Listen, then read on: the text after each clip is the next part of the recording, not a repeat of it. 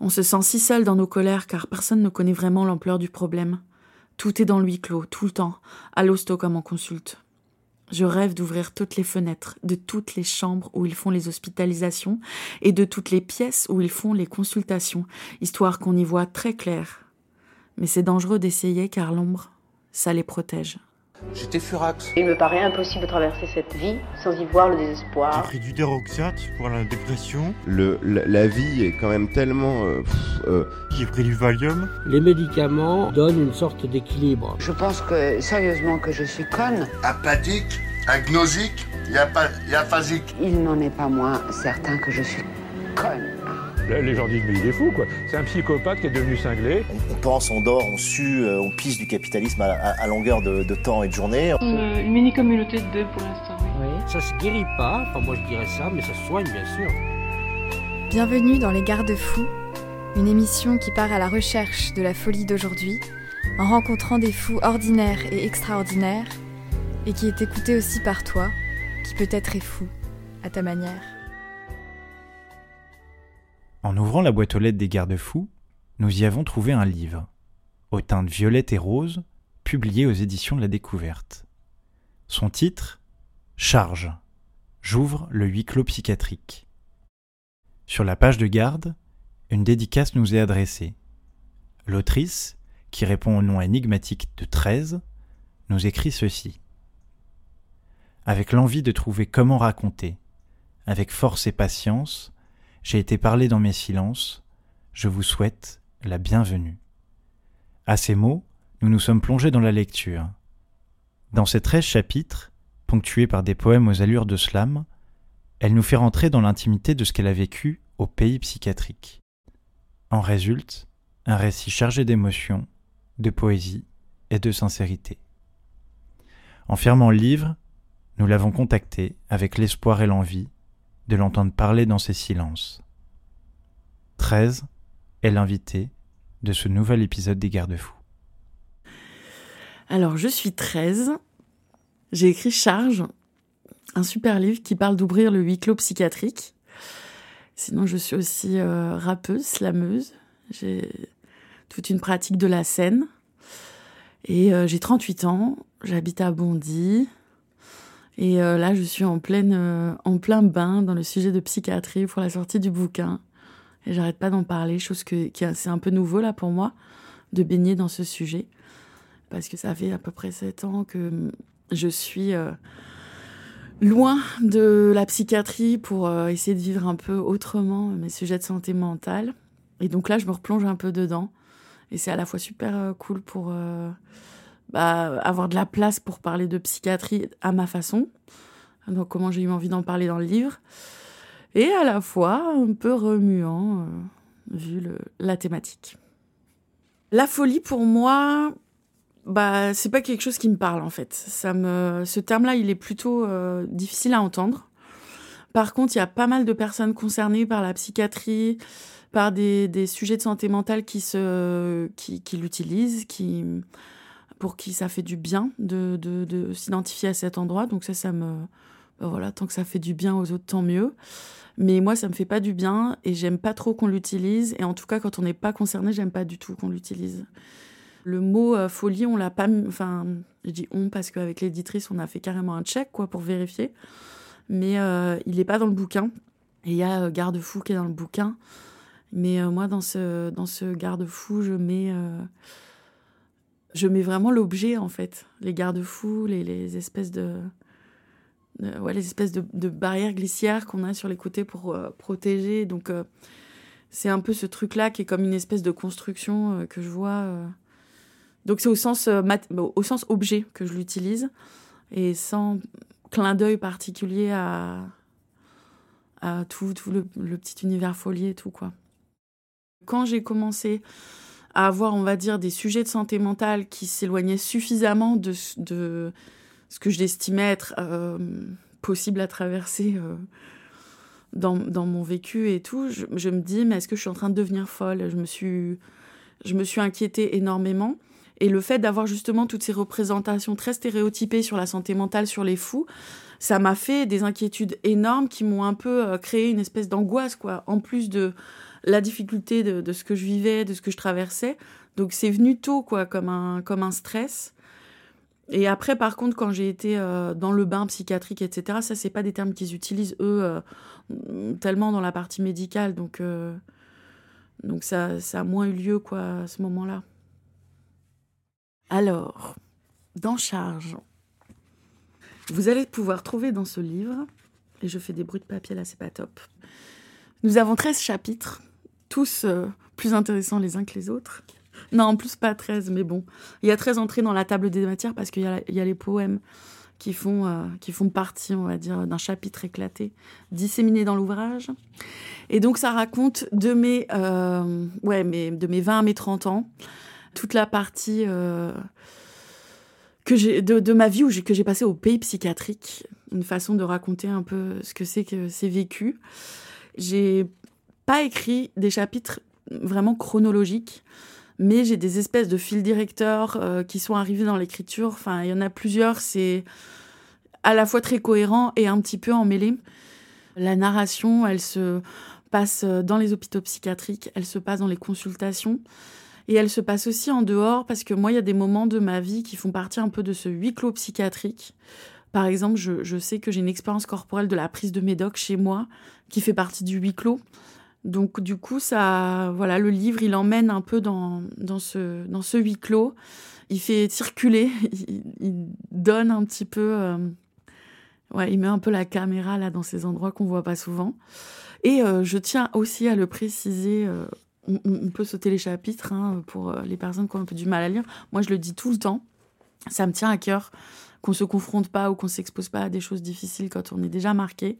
Et la fin, elle est, elle est plus ouverte. Elle, et moi, on m'a beaucoup fait de retour sur cette fin qui donne de l'espoir et, euh, et du coup, euh, ça fait aussi partie des choses chouettes, quoi, en termes de, de pouvoir offrir aussi un peu de respiration sur ce sujet.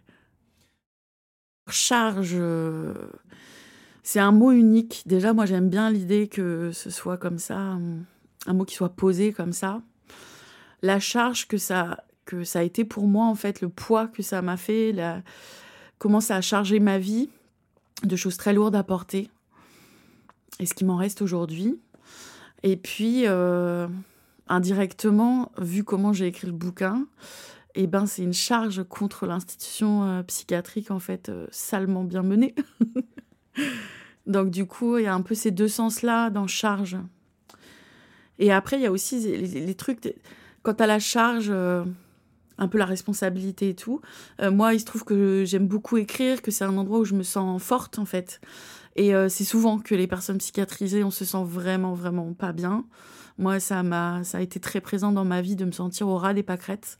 Donc là, aujourd'hui, avec l'écriture, je me sens comme une puissance. Donc je me dis, allez, on y va. Et je prends ma part de, de pouvoir à cet endroit en disant, je vais, je vais porter ma parole et je vais la porter de là où je me sens le plus forte, quoi. Et du coup, à l'écrit. Donc la charge aussi, je me la, je me la porte un peu fièrement, quoi, on va dire.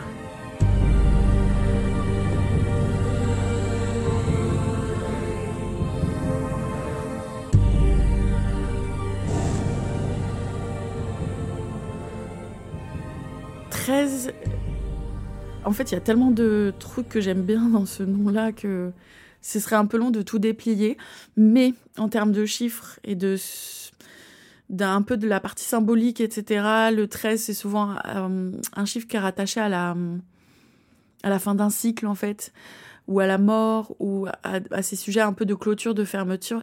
Enfin, quand je pense à la mort, je pense à la vie. Quand je pense à l'hiver, je pense au printemps. Quand je pense à la fin d'un truc difficile, je pense à, à, la place que ça crée pour euh, que autre chose arrive ouais, ça, ça me fait penser à des trucs qui circulent, quoi, 13. Et Z, c'est ma lettre préférée. Donc, euh, ça fait aussi partie du plaisir euh, de ce, de ce nom-là, quoi. Quand j'ai commencé à aller dans les scènes ouvertes de slam, j'ai eu, euh, c'est très courant que les personnes, elles ont des, des noms d'artistes pour slammer. Et donc, c'est là où je me suis dit, tiens, c'est sympa.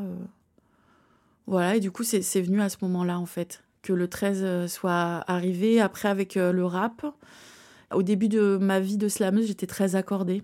J'avais, ce, ce nom-là, très accordé. Et en fait, quand j'ai commencé à me mettre en musique, à rapper, il y a eu un moment dans mon écriture, en fait, dans mon écriture pour la scène, où j'ai senti que j'avais plus besoin de m'accorder aux autres, en, quelque sorte que je pouvais faire le point avec moi-même et que ça allait assez, en fait.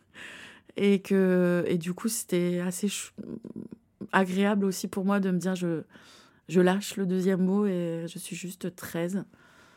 Et donc c'était logique pour moi de publier euh, avec mon nom d'artiste.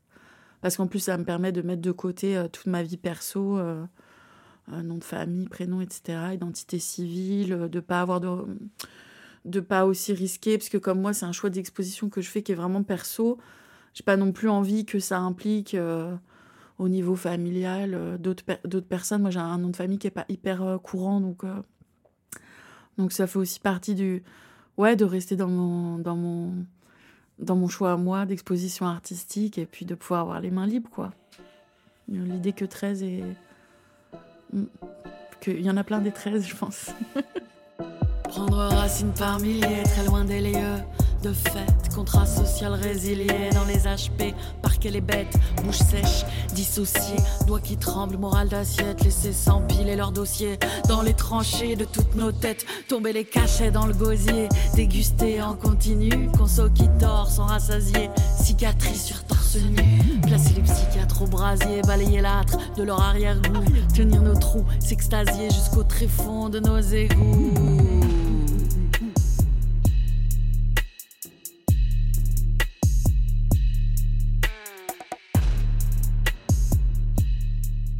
Sur scène, en fait, j'y suis.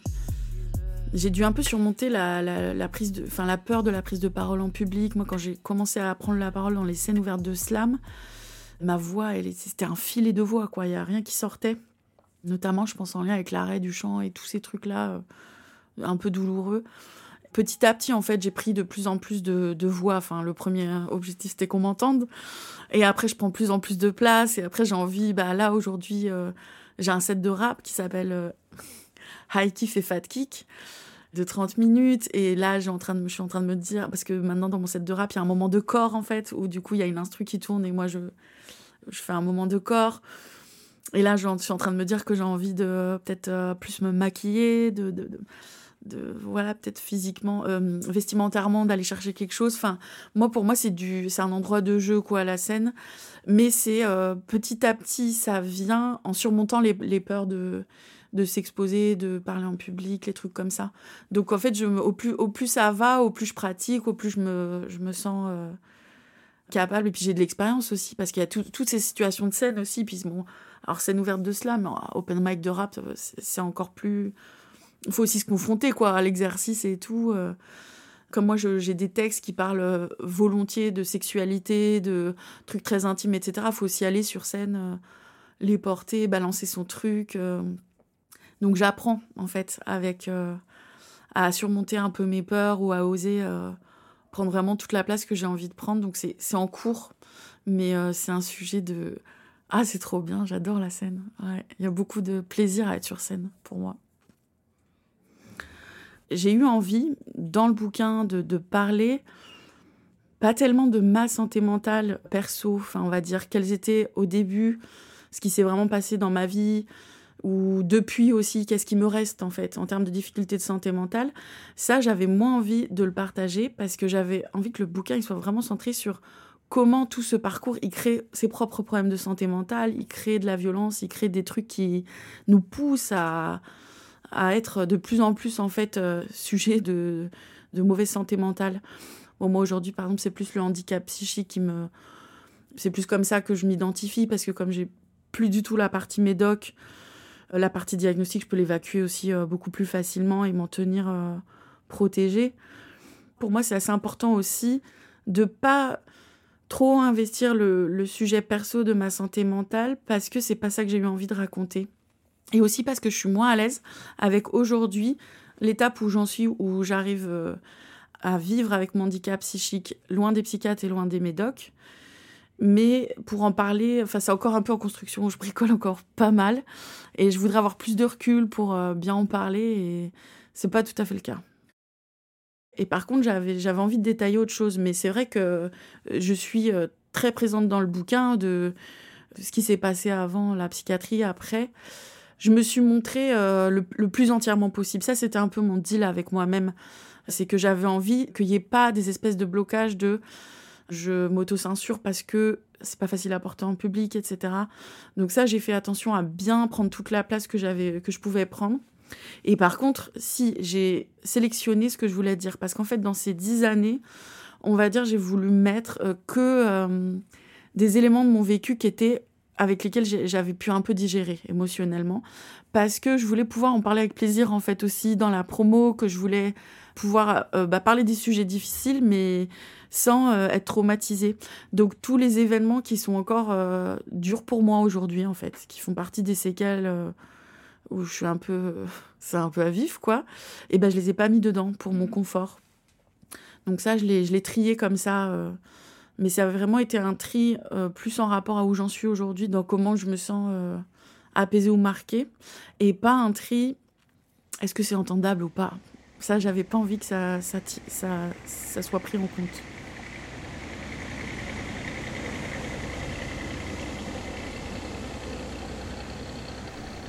Là-bas, tous les matins, j'attends le bateau-mouche.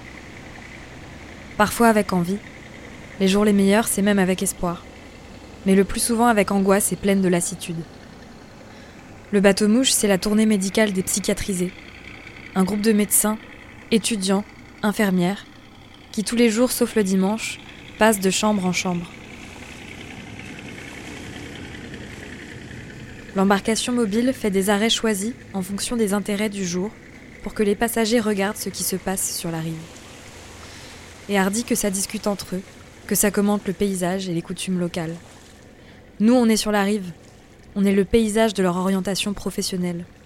Et quelle que soit la diversité des milieux sociaux, des cultures et des parcours de vie qu'on porte, nous formons un seul peuple avec des comportements communs qu'ils analysent.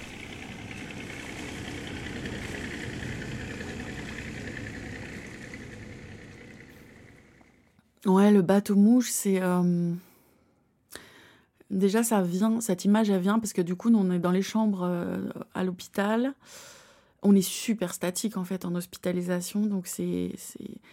Il y a le lit, parfois il y a une chaise, mais souvent, en fait, du coup, c'est des lits à deux et il y a une, une chaise pour deux. Enfin, en fait, on, passe la journée au lit, quoi, concrètement. C'est quand même, euh, c'est quand même ça l'ambiance. Et les visites le matin, bah, du coup, on est amené à avoir des visites de, psychiatres euh, avec d'autres personnes euh, qui viennent un peu avec le ou la psychiatre qui gère notre hospice. On n'est pas prévenu. On ne sait pas quand elles arrivent dans le matin, sachant qu'on est quand même très souvent cachetonnés comme des dingues. Donc en plus, du coup, le problème d'avoir, par exemple, d'être réveillé et directement, c'est le moment de la consulte qui parfois dure, dure cinq minutes mais, mais, et parfois il n'y en a qu'une par semaine. Ou... Ça fout une pression énorme pour parler de sujets qui sont compliqués à verbaliser déjà de base, en plus dans, ce, dans cette configuration spatiale, et en plus à des moments où souvent les traitements, ils sont... Euh, soit plus chargés, soit pas tout à fait affinés comme il faut. Donc en gros, c'est, pas une bonne période chimique, quoi. Donc il y a un peu tous les paramètres qui font que c'est dur de parler. Et euh, la config, elle est, euh, en fait, elle est vraiment hardcore, quoi, parce qu'on se retrouve comme ça avec des personnes qui passent. C'est pas du tout de notre choix nous. On peut pas dire ah ben moi demain j'ai envie de voir le médecin parce que là je sens que nanani. Il y a quand même pas trop cette marge de manœuvre là. Donc on est vraiment en attente comme ça. Et ça passe comme un bateau mouche, comme si nous, on est un peu un sujet de visite. Je suppose qu'en plus, ils font leur tournée en fonction de leurs paramètres à eux. Ils doivent faire leur réunion de groupe, se dire, bon, ce matin, on fait la 14, la 21, la machine. Et ils passent comme ça on est un peu comme des objets dans leur paysage.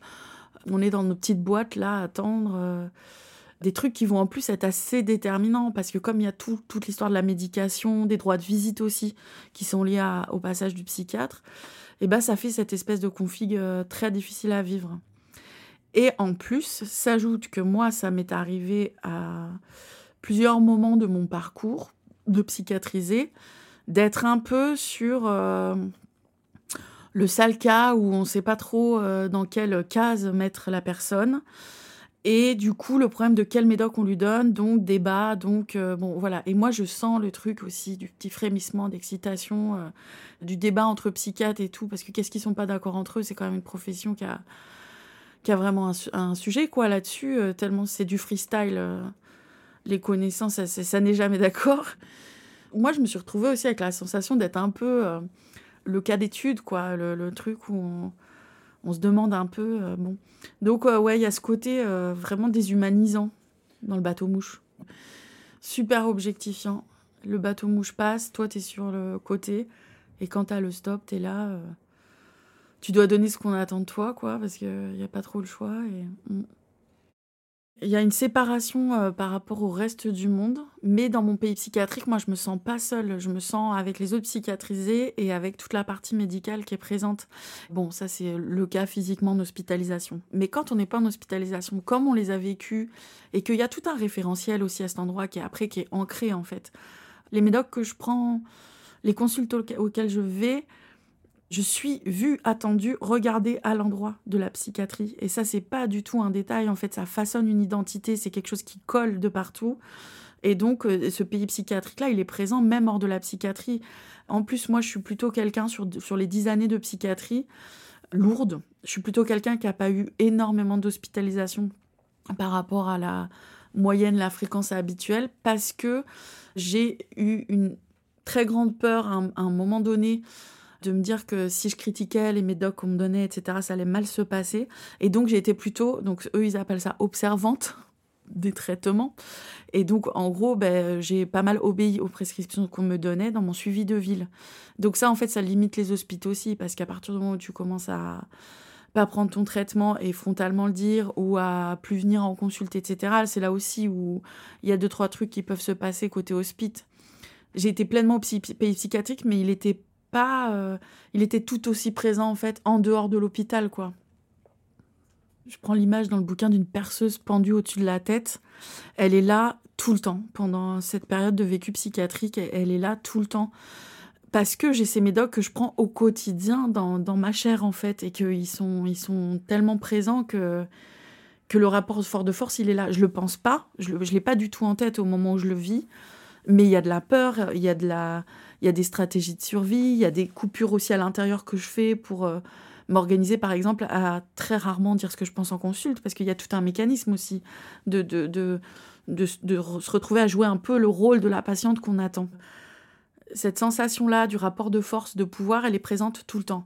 Par contre, en hospitalisation, on va dire on est dans le bain des, des violences, en fait. Donc, on est tout près de là où ça se passe. Déjà, il y a euh, les endroits où c'est ouvert, où on va pouvoir avoir la possibilité de sortir euh, des centres fumer une clope ou quoi, mais juste à côté, il y a le secteur fermé. Autour de nous, en fonction de les profils et tout, on voit aussi qu'est-ce qui se passe avec les autres. Donc, c'est pas seulement euh, comment nous, euh, quelle heure, à quelle sauce nous, on, on va être médiqué, etc. Il y a aussi autour ce qui se passe. Donc là, je trouve que c'est un peu le, le centre névralgique, quoi. C'est là où c'est le plus violent. Mais c'est comme une continuité. Donc après, quand, on se retrouve en fait euh, juste avec son psychiatre, mais il y a quand même l'ordonnance et il s'est passé ça et c'est tout un parcours quoi qui, qui reste tout le temps en fait.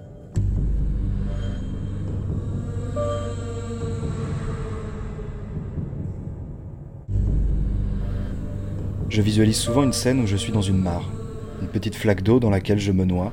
J'ai de la colère contre moi car la mare est ridicule et aussi contre les autres qui sont autour. J'ai un cordon de spectateurs formé par mes parents, mes frères, mes amis, les docteurs que je consulte.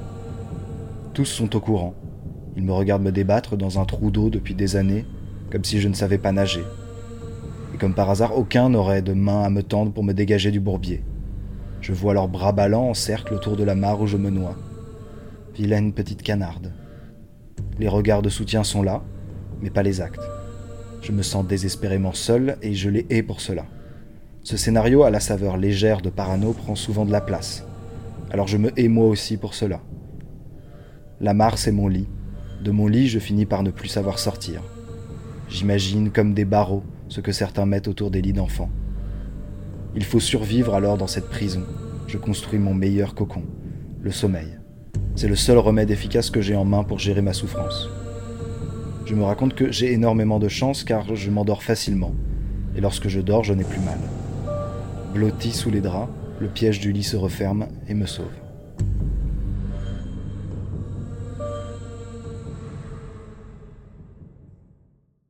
Moi, quand j'ai parlé du piège du lit, C'est vraiment une expérience que je vis dans mon lit euh, perso. Donc c'est pas le piège du lit d'hospice.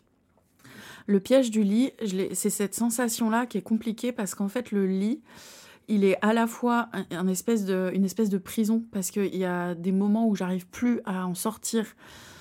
J'ai plus d'énergie, j'ai plus de force, j'ai plus de volonté. Je me retrouve à, à pas arriver à, prendre ma douche, à m'habiller, à, sortir, Enfin, les, gestes du quotidien sont, sont plus tellement accessibles. Donc il y a ce truc où le lit, c'est indépassable, on n'arrive pas à s'en extirper. Et le lit est le cocon, le refuge. Parce que moi, euh, sur les années médoc, j'ai vraiment un hyper sommeil. Ça veut dire que je dors beaucoup, beaucoup. Les cachets étant partiellement liés à ce phénomène. Et du coup, je me retrouve à être dans aussi un endroit qui est rassurant parce que je peux dormir. Quand je dors, je souffre pas. Ça, c'est un critère assez important dans ma vie euh, à cette époque, de ne pas avoir de douleur. Et donc, je me retrouve aussi à être bien dans les heures passées au lit parce que c'est un cocon, parce que euh, c'est un refuge. Et du coup, ça fait piège parce que à la fois, on, a besoin d'en sortir, on, est, d'en sortir, on étouffe dedans. Et à la fois, on est bien dedans et on veut plus le quitter quoi on pourrait euh, s'endormir pour le reste de la vie enfin il y a un côté comme ça hein, qui est hyper euh, qui est un peu morbide mais qui est aussi très instinct survie avant tout ce qui a fait date dans mon vécu psychiatrique c'est le moment où je me retrouve hospitalisée enfin c'est un moment où j'ai déjà pas mal de traitements donc je suis très cachetonnée j'ai pas beaucoup de force. Dans cet hospice, on, me dit que on va me faire euh, des électrochocs, donc qui sont aujourd'hui appelés sismothérapie par le monde médical et qui sont euh, des techniques un petit peu différentes de ce qu'on appelait les électrochocs, mais bon, ça reste quand même euh, de l'électricité avec laquelle on stimule des zones du cerveau. Et ce truc-là, en fait, il est, il est très dur à penser. Bon, moi, je sais même pas que ça existe encore, que c'est pratiqué. Je suis très, très cachetonnée. Et euh, on m'annonce ce geste-là, mais qui n'est pas un geste anodin, qui a des conséquences, qui a des, séquelles en fait. Et là, pour moi, c'est on va dire à quelqu'un voilà ce qu'on va mettre en place, on va le mettre en place. Tu as à peine le temps d'y penser. Enfin, tu peux même pas donner ton consentement en fait dans cet état, par exemple. Et donc là, moi, il y a un abus de confiance. Euh, là, il y a une rupture euh, totale qui se fait dans mon rapport au monde médical où je me dis en fait, c'est dangereux. Là, on peut t'abîmer, on peut te violenter, on peut te faire des trucs. C'est, n'importe quoi. Donc là, la rupture, à ce moment-là, en fait, tellement il y a de la terreur, etc. Je romps la confiance que j'ai, mais je me sépare en deux parce qu'il y a une partie qui va avoir besoin pour continuer mon chemin psychiatrique pendant huit années derrière, d'y croire que ça m'aide, que, que je suis bien, bien accompagnée, que que c'est pas parfait, mais que, mais que c'est des personnes ressources pour moi. Donc ce truc-là, il est présent, mais il est un peu, euh, on va dire, inconscient ou mis de côté pour continuer à avancer. Je suis dans une hospitalisation, ça fait plus de 9 ans en continu que j'ai des médocs, que je me tape le trio infernal antipsychotique, antidépressant, anxiolytique pleine balle en continu, avec euh, des moments où ma, ma médication, c'est du 10-15 cachets par jour. Donc, euh, je sors de toutes ces années-là. Et là, dans cet hospice, il y a une espèce de nouveau diagnostic qui arrive avec une approche où on va euh, faire de l'éducation aux patients, etc. Donc, on va lui filer les infos. Moi, c'est la première fois qu'on s'occupe de me filer des infos, qu'on me donne une pathologie, qu'on m'explique, qu'on détaille. Donc, moi, euh, j'ai beaucoup cherché par moi-même, en fait. Donc là, je me sens considérée dans mon, dans mon statut de patiente. Et effectivement, je me retrouve à avoir un bon ressenti, on va dire, parce que je me sens euh, prise en compte, j'ai l'impression qu'il y a un diagnostic qui... En fait, ce qui, me fait l'effet du diagnostic qui marche, c'est parce qu'on me l'explique, hein, c'est juste ça. Il y a un côté où je, je suis plus actrice, quoi, dans la posture. Euh, dans la posture.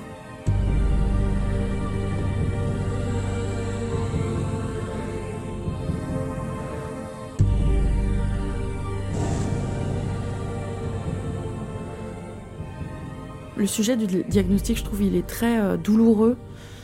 Il y a un peu deux cas de figure. Enfin, non, il y en a trois, à mon avis, mais moi, j'en ai vécu deux. Bon, il y a les diagnostics qui sont venus comme ça, de l'extérieur, dans des mots qu'on connaît pas, des mots qu'on comprend pas, c'est la langue médicale. En plus, eux, ils utilisent ces diagnostics-là. Enfin, c'est plus un peu pour se repérer dans les médocs qu'ils vont nous filer. Donc, c'est en lien avec euh, comment on va traiter la personne euh, sur le plan médicamenteux, on va dire. C'est un peu leur petite popote de de psychiatre, quoi. Mais ces mots-là, en fait, il se trouve qu'ils sont quand même présents dans le langage courant. Donc, à la fois, on les connaît pas pour ce qu'ils sont médicalement, mais on les connaît et c'est des trucs plutôt stigmatisants. De... C'est pas positif, en fait.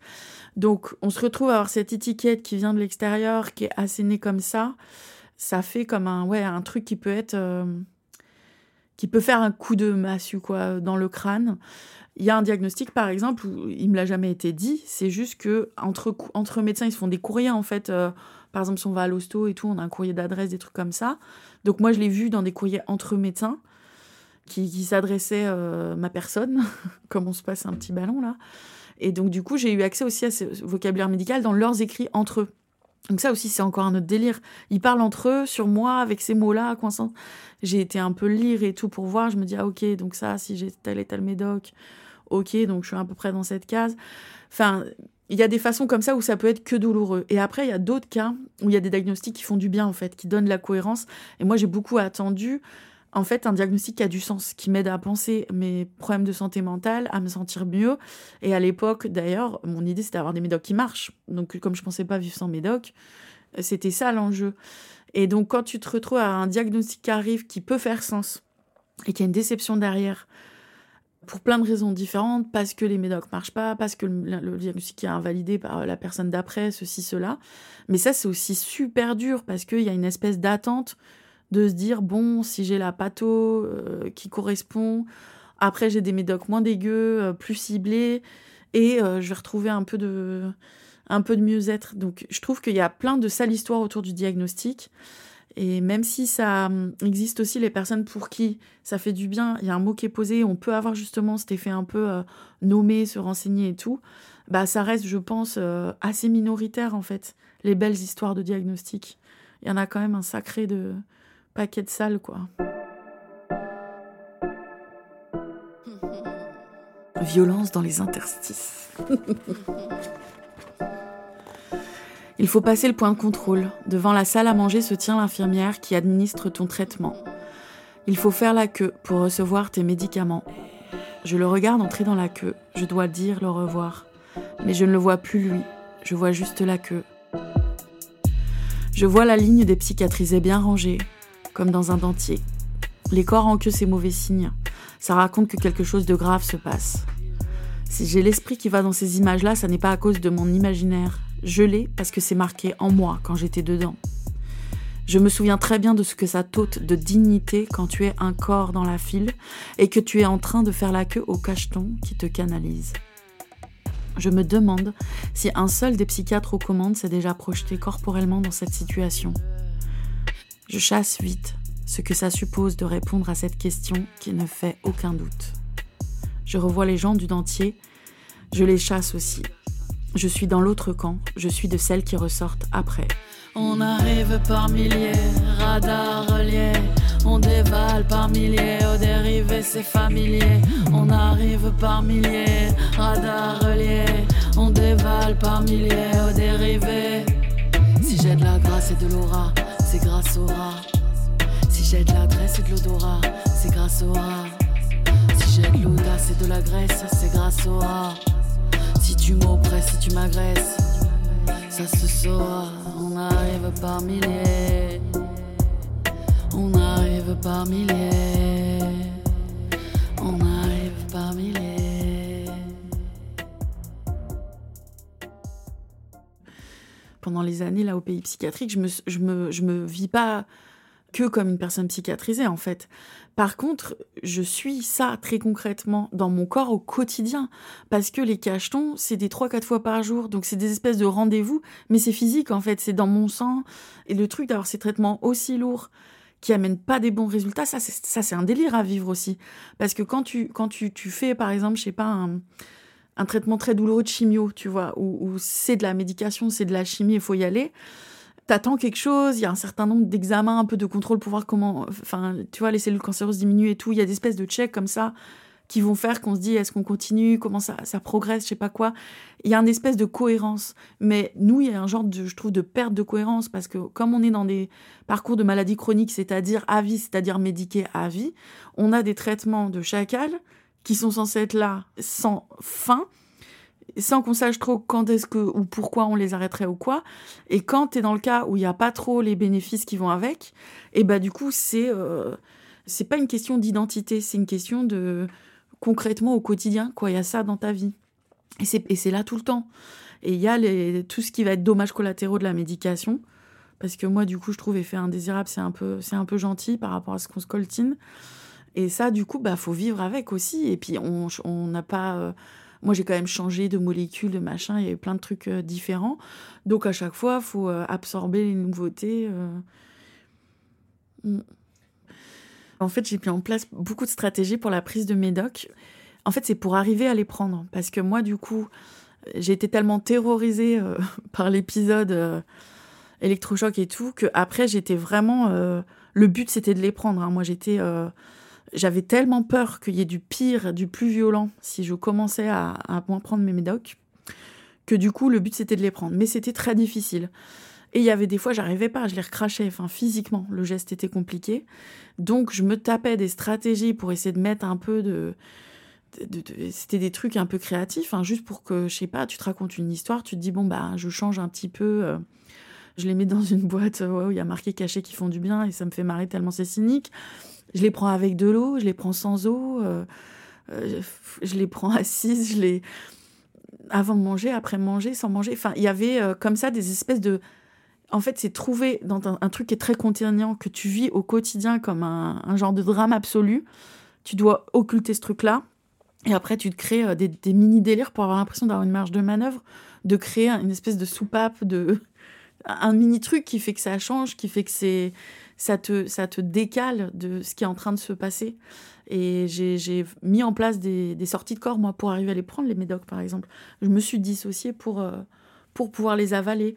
Donc ouais, les stratégies, c'est euh, comment arriver à les prendre, parce que à ce moment-là, j'ai euh, j'ai été traumatisée en fait, et j'ai peur que si je les prends pas, on me on me file l'électricité dans la tête. La dissociation, en fait, c'est un moment où bon moi déjà c'est quelque chose qui est présent dans ma vie de, de plusieurs façons. Donc ça va être essentiellement sorti de corps, donc je me vois au-dessus de mon corps. Ça c'est le truc le plus le mécanisme le plus fréquent. Mais disons que quand tu fais cette dissociation, enfin, c'est qu'il y a quelque chose en fait dans ton réel, dans ton actu, là, euh, dans ce qui se passe tout de suite, qui, pose problème. Que ce soit concret ou pas concret, enfin, présent dans ta réalité ou juste une source d'angoisse extrême qui se manifeste, mais en tout cas, tu te mets un peu ailleurs. Par exemple, au moment où euh, je devais avaler les médocs, et ben du coup, je me, je me, je me dissociais, quoi. C'est-à-dire, je me voyais au-dessus, je sortais de mon corps, et donc, du coup, c'est un truc qui permet un peu, je pense, de se mettre hors conscience, en gros. Donc, ça te permet de, ne pas accéder pleinement à la situation qui est en train d'être vécue parce qu'elle est trop dure pour toi à vivre. Tu te dissocies aussi quand tu vis un viol, par exemple. C'est une stratégie de survie, tu vois, ça existe. Dans des cas comme ça d'agression super violente. Et moi, ce mécanisme, je l'ai depuis, euh, mon adolescence dans ma vie. Mais en tout cas, il se trouve qu'il a été euh, hyper précieux pour arriver à tenir en fait euh, ce que j'ai vécu pendant les années de psychiatrie parce que ça m'a fait un genre de stratégie de survie quoi.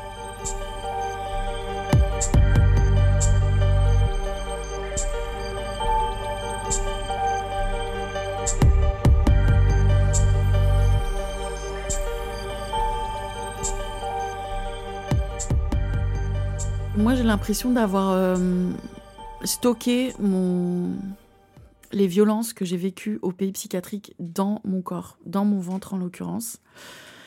Et euh, d'avoir, euh, d'avoir ouais, mis même, quelque part, mis ce gras à cet endroit de côté, quoi, comme une espèce de preuve à stocker une matière qu'il fallait garder pour plus tard en faire quelque chose.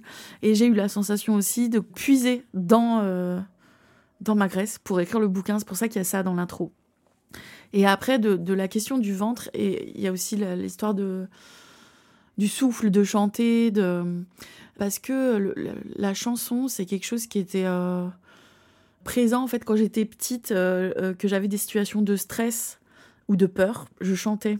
Donc des trucs par exemple, je sais pas, un chien qui t'aboie dessus de dingue et qui te fait peur, t'es petite, tu... je me mettais à chanter descendre dans un endroit pas éclairé où il y a des petites souris ou des araignées qui font peur, je me mets à chanter. J'avais le chant quoi présent déjà dans ma vie comme un, truc euh, plutôt bah, un truc utile déjà pour les peurs. et aussi quelque chose de joyeux parce que mes parents chantent. Donc c'est un rapport qui est plutôt chouette en fait. Et le jour où je me retrouve en hospitalisation avec cette espèce d'événement choral là, qui est plus ou moins à mon avis euh, bien reçu par, euh, par les, les, les, personnes hospitalisées, ce, ce type d'atelier, parce que euh, comme c'est des trucs, en fait, c'est censé, c'est censé te faire du bien, t'amener un peu à un autre endroit, etc. Mais quand ça le fait pas, c'est assez douloureux. Et moi, en l'occurrence, je me retrouve vraiment pas bien à avoir cette espèce d'injonction à chanter qui n'a pas de sens pour moi. Le chant, c'est un endroit précieux de ma vie, c'est un endroit d'expression, c'est un outil aussi de gestion de la peur. Et là, il est dévoyé, il doit être encore mis. C'est un truc perso, intime et précieux qui est mis au service encore de ce qu'il faut montrer pour euh, dire que ça va, que je me rétablis, que je montre un peu pas de blanche dans le process et tout. Et en fait, ça casse quelque chose, quoi. À cet endroit, ça m'a vraiment. Euh, moi, j'ai l'impression que ça m'a privé de mon chant. Et euh, je me suis aussi beaucoup euh, trouvé en. Enfin, j'ai, eu des problèmes d'accès à mon corps et donc le fait d'avoir par exemple euh, toute la partie de mon ventre que je pendant des années je l'ai pas touchée du tout, c'est-à-dire je vais la toucher de manière très fonctionnelle pour la laver, mais euh, il n'y avait pas de contact, il n'y avait pas de conscience en fait que j'avais mon ventre. J'ai même eu au tout début, parce que j'étais médiquée un peu fort au début, j'ai pris beaucoup de poids d'un coup et je me suis pas vue grossir, donc j'avais aussi ma tête de en gros d'une personne où je devais être, je sais pas, euh, pas loin des 70 kilos. Et quatre mois plus tard, euh, je suis à 95, quoi. Et, ce truc-là, je l'avais pas fait. Enfin, j'avais pas vu mon corps euh, évoluer. Donc, cette espèce de distance aussi qu'il y a par rapport à soit mon ventre, soit, soit, soit, mon nouveau corps avec les kilos et tout. Ça, c'est aussi un truc qui est très. qui fait vraiment partie de comment j'ai vécu physiquement, quoi. Les, les, les dommages collatéraux et et le corps il trinque quoi dans ces dans ces dans tous ces moments quoi.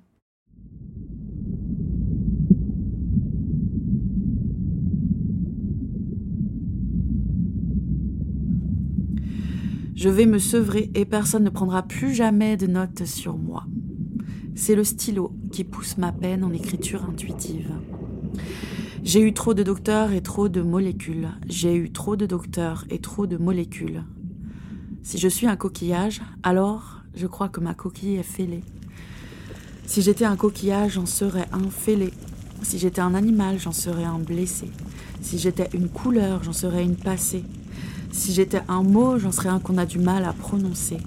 Si j'étais un lieu, j'en serais un qu'on ne sait pas situer. Si j'étais un verre, j'en serais un qui ne rime pas. Si j'étais un fruit, j'en serais un qui ne se mange pas. Si j'étais un chiffre, j'en serais un qu'on a des difficultés à diviser. Si j'étais une partie du corps, j'en serais une qu'on ne peut pas opérer. Si j'étais une chanson, j'en serais une qu'on a du mal à retenir. Si j'étais un fantôme, j'en serais un qui a du mal à revenir. Si j'étais quelqu'une d'autre, je serais morte.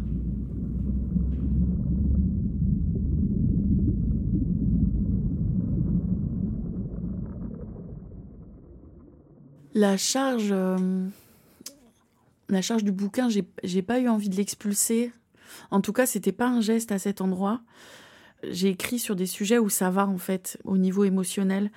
Et moi, j'ai eu envie de transmettre. Donc c'est plutôt un, mouvement d'aller vers, par exemple, euh, la colère que j'ai pu donner. Pour moi, c'est comme si je peux donner un moteur, parce que ça m'a fait du bien un moment d'activer cette colère pour m'en servir, la traverser, pouvoir penser les violences.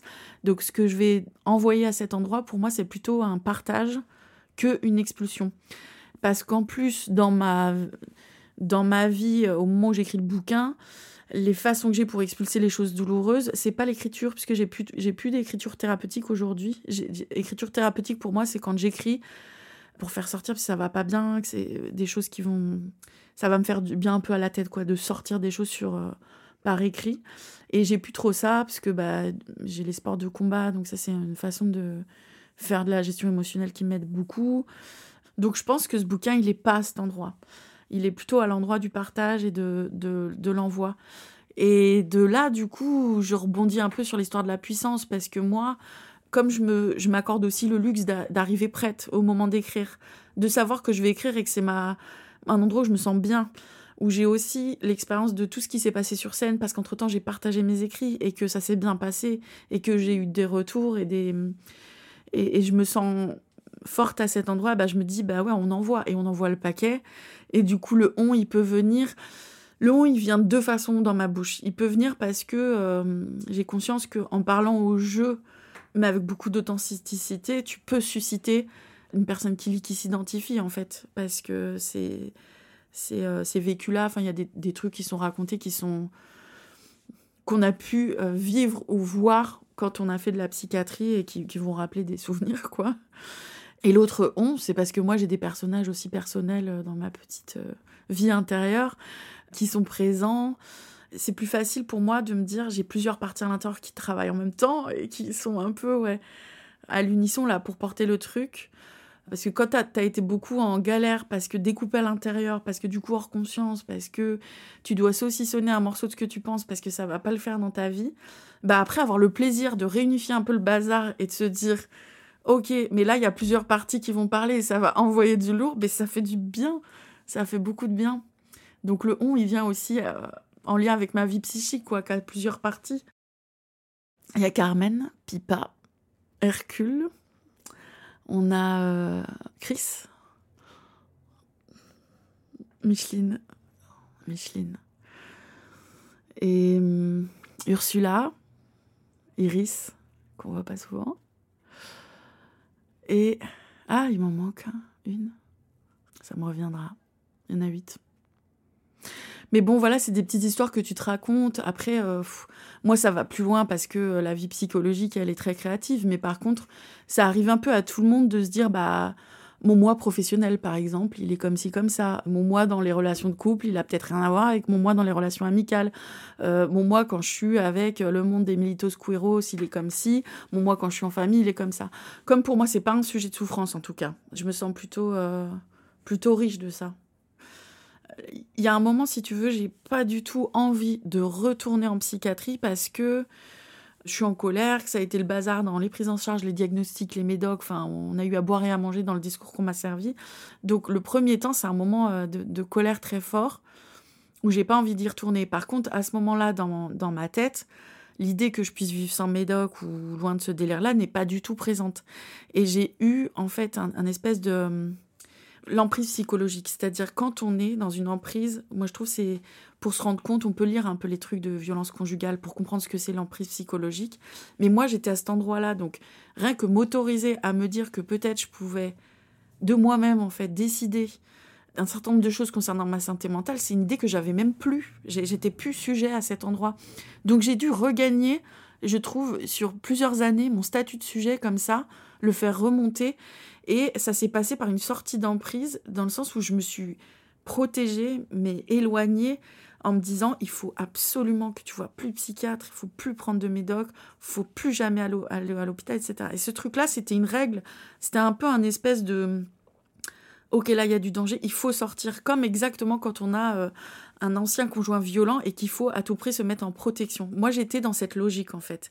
Et cette logique, il fallait que je la tienne. Pourquoi? Parce que quand j'avais des moments de santé mentale archi chauds à vivre, il fallait que ça tienne. Parce que moi, je me suis encore dit, il y a des fois, ça a tellement mal, je me dis, bon, bah là, il faut aller à l'hosto. Mais cette idée, elle a pris du temps à diminuer, à ne plus être valable. J'ai eu tellement besoin de temps pour l'invalider. Parce qu'en plus, euh, il y a un côté irrationnel à se dire, il faut aller à l'hosto, alors que je me suis tellement fait... Euh, euh, enfin, ça m'a ça m'a que abîmé les hospitalisations. Moi, il n'y a pas eu d'hospitalisation positive. Donc, pour se retrouver à se dire en souffrance, faut aller à l'hosto, il faut bien qu'il y ait quelque chose qui soit passé dans le discours, qui soit un petit peu, qui soit rentré dedans. Donc, moi, j'ai pris quand même plusieurs années à me dire, je dois me protéger, je dois sortir de l'emprise et à faire super attention et à tenir dans les moments moins durs en disant non, non, attends, ça va passer, il faut, faut garder l'idée et tout. C'est le dernier endroit où tu dois aller. Un peu comme quand tu te dis non, non, ne ne rouvre pas la porte à cet ancien conjoint, il a été violent, même si là, t'as envie ou je sais pas quoi. Ces trucs-là, en fait, ça met du temps hein, à les déconstruire. Et moi, c'est quasiment plus présent aujourd'hui. Mais euh, dans des moments un peu euh, intenses et tout, de me dire, ah là, euh, l'hosto et tout, enfin, ça, ça, peut revenir, quoi. Là, c'est hyper bref. Et puis, je pense que je suis vraiment plus exposée au risque. Mais c'est très, très long de détricoter, quoi, ce qui a été mis à l'intérieur de nos têtes.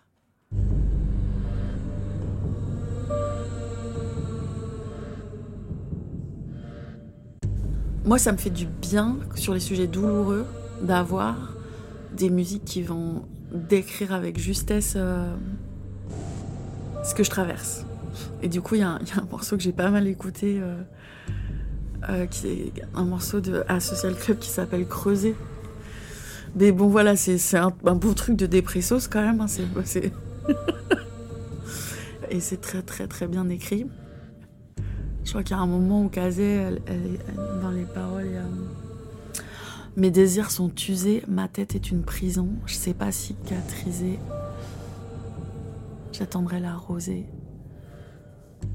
Je boirai mon poison. Je sais, je sais pas exactement de mémoire, c'est magnifique. Et, euh, et, voilà, il y a des trucs décrits, c'est des états. Euh, ouais, ça, ça, me parle. Dans la liste de mes synonymes, il y a somme, haine. C'est la vibe dans laquelle je suis, chaque somme, haine. Je verrai bien quand j'y serai, ne m'en dis pas trop. Je trouve le monde suffisamment laid, je préfère ne pas avoir des yeux dans le dos. Ma fatalité farouche, démarre feu rouge, je ferme les yeux. Passion zéro dans une histoire où le pessimisme serait contagieux. Je passe à voir la longueur du chemin, je verrai bien après pour la fin. C'est pour qu'on ne me lise pas dans les lignes de la main que je serre le poing. Ma vie pue comme mes pieds quand je rentre du taf, pourquoi faire gaffe? La mort c'est la NBA, on finit tout choisi au premier tour du draft. C'est contagieux, ils chopent tous les solutions pour que le monde soit mieux. Je suis mauvais grimpeur, l'avenir est montagneux mes punchlines les plus tristes éclatent tes égo trips. On m'étripe pendant que tu négocies. D'ici, on te démarre comme une gossip. La fierté de mon bled, une île de déportation, l'asservissement. Comprends que je sois mal programmé pour le mode divertissement. Qu'on vienne d'Afrique ou des 10 ans, la mémoire baigne dans le sang. Je les rêves noirs et épuisants dans lesquels j'égorge des puissants. Pouvez ranger le rosé et les verrines. Je sais que je pourrais donner l'impression que je me sous-estime à chaque nouvelle rime. Je reste plongé dans des mauvais rêves quand le jour se lève. Football Station, 12 years a slave. On a tous chez nous des présents qui encombrent. J'ai dû dire merci, la vie m'a offert une pelle pour creuser ma tombe. On rigole, on rigole, mais on sait très bien que ça va mal finir. C'est de plus en plus pire. Je m'économise dès qu'il s'agit de s'investir. Je m'économise et me retrouve à écrire ces lignes en espérant que tu puisses dire lire. Non, non, je n'ai aucune attente, vos applaudissements ne font que m'évoquer une pluie battante. Fonctionnement, mes horaires me ruinent en honoraire. Le droit, la médecine, mon cul, on se retrouve détenu à réclamer l'infirmière.